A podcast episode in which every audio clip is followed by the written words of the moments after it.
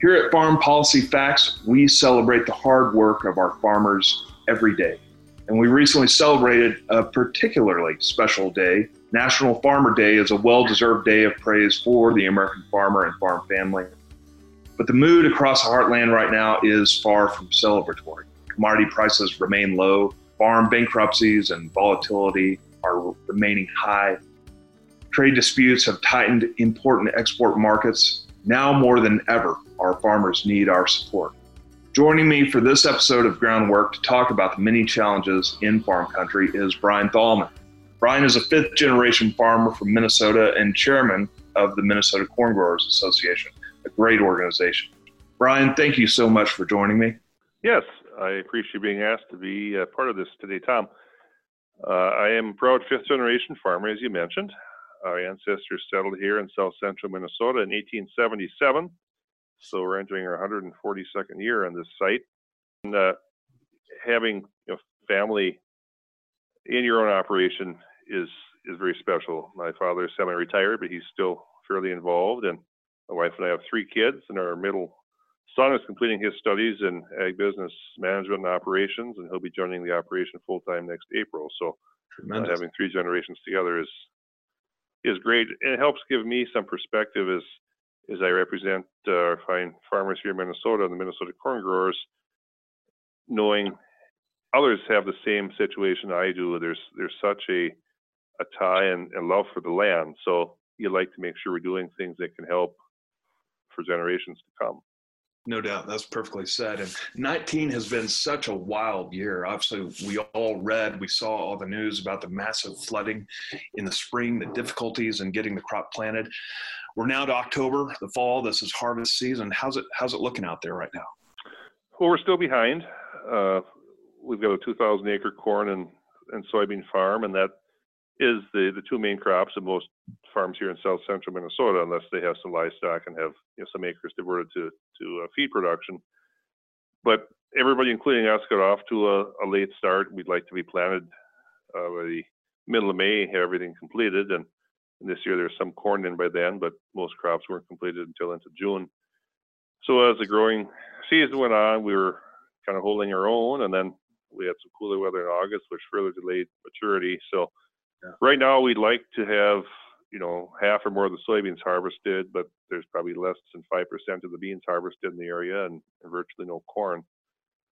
With the cold weather that the cold and wet weather that we're having here in the next few days, that's not going to help get these crops any further along. So we hopefully could pass this and look at the second half of October to be much better than the first half. We hope. No doubt, no doubt. So you guys obviously are experienced. We all deal with weather risks every year. This year has been an exceptional year. Our hearts are all with, particularly the farmers out west, getting covered in this blanket of, of snow and early snow in October. The American farmer is experienced though and incredible at dealing with those weather weather risks and being amazingly productive year after year. The other risks, obviously, we deal with are more policy oriented risks, and certainly in the midst of the trade war, uh, farmers have been as even said by President Trump, the, the tip of the spear. So, Brian, you recently made the news for sharing with Secretary of Agriculture Sonny Perdue comments about the tough times farmers are having. Give our listeners some insight into the challenges Minnesota farmers are facing right now. Well, as recent years have gone by, we have been uh, living with your year after year decline in commodity prices and yeah. we know things are cyclical, but usually you you bottom for a period and you go back up, or even during the year you have some cycles, and that hasn't been happening, and the predictability of those cycles uh, has not been there. So it's it's been you know very challenging to find a place. There's there's always a, a couple of of slight periods of time where you can maybe market a crop at a small profit, but it's it's hard to know when you're gonna you're, when you're gonna have that, and yeah. so that's been one challenge the the next large challenge has been with the the markets, and that again comes back to the or the uh, the export, which comes back to the market price. But um, as current administration looks at renegotiating a lot of the trade agreements, that's put some more uncertainty in the market. And then on the corn side, the biofuels has been a huge portion of the uh, the market for corn bushels here in Minnesota and the Midwest. And the biofuels industry has been struggling. The renewable fuel standard hasn't been followed to the letter of the law, which has created more uncertainty. So you just start stacking one uncertainty upon another, and the whole time cost for everything, you know, especially equipment and so on, and repairs and parts, you know, keeps going up. So the farmer just continues to get a little more squeezed year after year after year, and it is really, you know, was coming to a head. And and this summer we really saw it come to a head. I think when the last round of the exemptions were granted for the uh, refiners, farmers kind of said enough is enough, and that's when some of the uproar started. Yeah, yeah. I, it reminds me. I think it was President Kennedy. I know it was President Kennedy that that said those that famous kind of phrasing that the farmer is the one person in the economy who buys retail, sells wholesale, and pays freight both ways. It all kind of comes back to prices. And as you said, Brian, we're, we're now in the sixth year of low, degraded prices, uh, a function of oversupply relative to the demand. But it really made this situation with the trade war that, that, that cut off certain exports and the questions on biofuels uh, that, that affected demand for, for corn. Um, it really had an outsized impact this year that I think has, has just really increased the level of anxiety in the country. Is that a fair assessment? That's a very fair assessment. Generally, markets do correct themselves, and you know we always say the the best cure for low prices is low prices. You know, the longer prices are down, there's going to be users out there that might be using a competing product, but they're going to say, well, if we can procure this product in its place, we'll start doing that, or mm-hmm. new uses will be found, and that starts bringing prices back up. And uh, comparatively, even best cure for high prices is high prices. and prices are high, demand starts to curtail. But because of all the trade uncertainties, other buyers in other countries that may have in the past taken advantage of these lower prices for various reasons have not stepped up to the plate. And that has been unfortunate because it's it's not the entire carryout of our crop, it's just the increased carryout over what average levels would be that's hanging over our heads. So if we can just do something to trigger additional demand, that's going to help. You know, it's it's unfortunate this year with the the bad weather conditions that we had across the Midwest, that a lot of farmers had to, you know, suffer the challenges of not getting some fields planted and so on. Thankfully, the problems kind of were shared, you know, in, in most states. So mm-hmm. that did curtail production some. Had we had a perfect planting year in 2019, you know, we'd have much bigger challenges than than what we do now. Yeah, no doubt about it. And and the support. I mean, Brian, I, I actually I loved the way that that you phrased a question and explained the the the level of anxiety in the field to Secretary Perdue when when you kind of asked the the, the pregnant question, when are we going to make farmers great again? We do have to give them credit, uh, Secretary Perdue particularly credit for the MFP2, you know, the the disaster package that moved through Congress uh, to try and address some of those planning woes. And what kind of real help is that providing uh, in the field? Could you just tell our listeners kind of the real impact of that uh, uh on your farming operation? Yes, you talk to every one of my neighbors, and they're going to say they would like to get the revenue for their farmer operation from the market. And that's where it should come from. Yeah. That being said, when there's the trade and the tariff issues that are completely beyond anybody's local control, um, you know, the market facilitation payment has been a great um, plug. I use the word it's it's a, it's another band-aid and a pretty big wound that we're still yeah. dealing with, but it can help and it can help make a difference. You know, if there's loan payments that are overdue, there's some dollars that you can get to the bank and you know catch up on some payments and so on. So um, you know, it was very much appreciated. And, and I made that very clear at Farm Fest.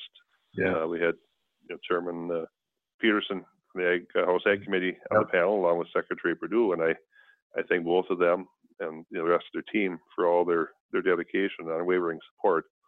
But I just went into passing the message along that my fellow members are telling me that needed to be passed along to the respective people that they're dealing with in, in Washington. You bet. I mean, I thought it was very sincere and very real and, and honestly very helpful for the process, just to be honest in that way. So let's talk a little bit uh, about ethanol. So last month, Minnesota Governor Tim Walz visited your farm uh, and he announced the formation of the Minnesota Biofuels Council. Minnesota has always been a trailblazer. It was a Minnesota miracle when it comes to ethanol and promotion of biofuels infrastructure, largely due to the efforts of I, I, say this because I admire you all so much, the Minnesota Corn Growers Association. Tell us a little bit about the work MCGA has done and continues to do at the state level to promote the uh, the ethanol industry there in Minnesota. Well, over the years, the corn growers have used the uh, research dollars available through the corn checkoff. Every bushel of corn that's sold in the state of Minnesota, one penny per bushel goes to our Corn Research Promotion Council. And that is the two main jobs in the title to research new uses and expanded uses for current products, and then to, to promote uh, the, the use and the, the marketing of these products. So, a lot of dollars, to the tune of millions of dollars, have been invested into ethanol uh, use. And then, along with the ethanol, we'd be remiss not to say that as we produce that uh, gallon of ethanol from a kernel of corn, we're only using the starch to produce the ethanol. Yeah. All the other nutrients are left. They go into a product called dry distiller's grain, and that is a, a very high value, sought after uh, livestock feed product. So we're producing yeah. both ethanol and and uh, the livestock feed from the kernel of corn. So we also did a lot of research funding to find better ways for our friends in the livestock industry to utilize to the full benefit that uh, DDG product. All that work has helped to expand the, the ethanol industry. We've got about 20 ethanol plants in our state, and I like to call them biofuel uh, refinery biofuel uh, production sites because um, we're, you know, producing more more than just the ethanol. We're pulling out uh, the DDGs. Now we're pulling out corn oil, and that can be used for biodiesel or used for uh, for human food uses. So a lot of great products coming, but it takes groups like the Minnesota Corn Growers to funnel those research dollars and to help the industry keep moving forward. Yeah. So uh, it, it really is an impressive. Just Brian, let me just uh, please don't start making shirts that are going to compete with our cotton growers. Just kidding about that. But okay. Um, hey, so a lot of announcements lately, um, uh, both on the ethanol front, uh, on the trade policy front uh, a deal with Japan. Um, I, I, guess increasing prospects for a vote on USMCA in the fall or in November, December timeframe. Obviously, the, the president is meeting with the chief negotiator for China in Washington, D.C. today after what appears to be a productive week on the uh, trying to find some breakthrough on the Chinese trade front. Tell me, from your perspective, what, what what makes you most hopeful? Uh, obviously, I know you're concentrated on getting your production in and increasing productivity on your farm year to year. But from a farm policy perspective, uh, what makes you more hopeful at this point, or what what are your points of hope? I know there's a lot of uncertainty, there's a lot of anxiety in the country, but what are some things that you're taking hope in right now? We need certainty, and we've gotten certainty now with the signing of the Japanese trade agreement. Yep. Um, we have some certainty with the market facilitation payments, so that again is helping in a small way. Uh, everything helps. Yep. But the certainty of having the USMCA agreement signed is is huge. There's certain segments of the ag industry that are going to see some stronger gains. In many cases, we've had a pretty good system in place for connecting with our friends in Canada and Mexico. So again, ag kind of got dragged through these negotiations, but you know, farmers now said, let's just get back to the status quo and, and make sure that we have continued relations for years to come uh, with our neighbors. So getting that complete and something with China, I'm not going to hold out hope there's going to be one agreement signed. If we can come to some agreement, I wish we could take the food part out I don't like to see food being used as a, a negotiating tool. Yeah. And I had read recently that maybe there would be a partial agreement with China if we could just pull pull the food out and you know which would be the, the grain and the ag part out. Um, let's not penalize anybody in the world that you know has a need for our product, and you've got the people in their country that that rely on this for nutrition.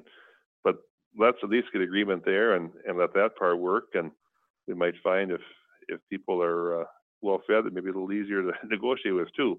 Beyond China, but you know, there's other countries too that are kind of holding back, but they don't want to get caught up in a trade dispute if they have a, a market set up and then suddenly the rug gets pulled out from under them. So let's keep getting some certainty back and we can start moving forward. I love that, Brian. I love that you articulated what I know to be the, the heart of every farmer I know, which is, you know, food should be available and and and we should have plenty. And we can all make better decisions that way. And it should never, never be used as a mm-hmm. negotiating tool, as a as something to to actually injure people. Um, uh, you have just stated the heart of the American farmer very well there, Brian Thal. Never argue with someone on an empty stomach, I think they always say. That's right. That's right. I tell you, America's farmers and ranchers help feed uh, and fuel our nation, obviously the entire world. They work long hours, hard days to provide for our families. And while rural America is resilient, we must continue to stand by our farmers. Thank you to all of our farmers for everything you do. That's it for this episode of Groundwork. Be sure to check out other episodes at farmpolicyfacts.com. I'm Tom Sell.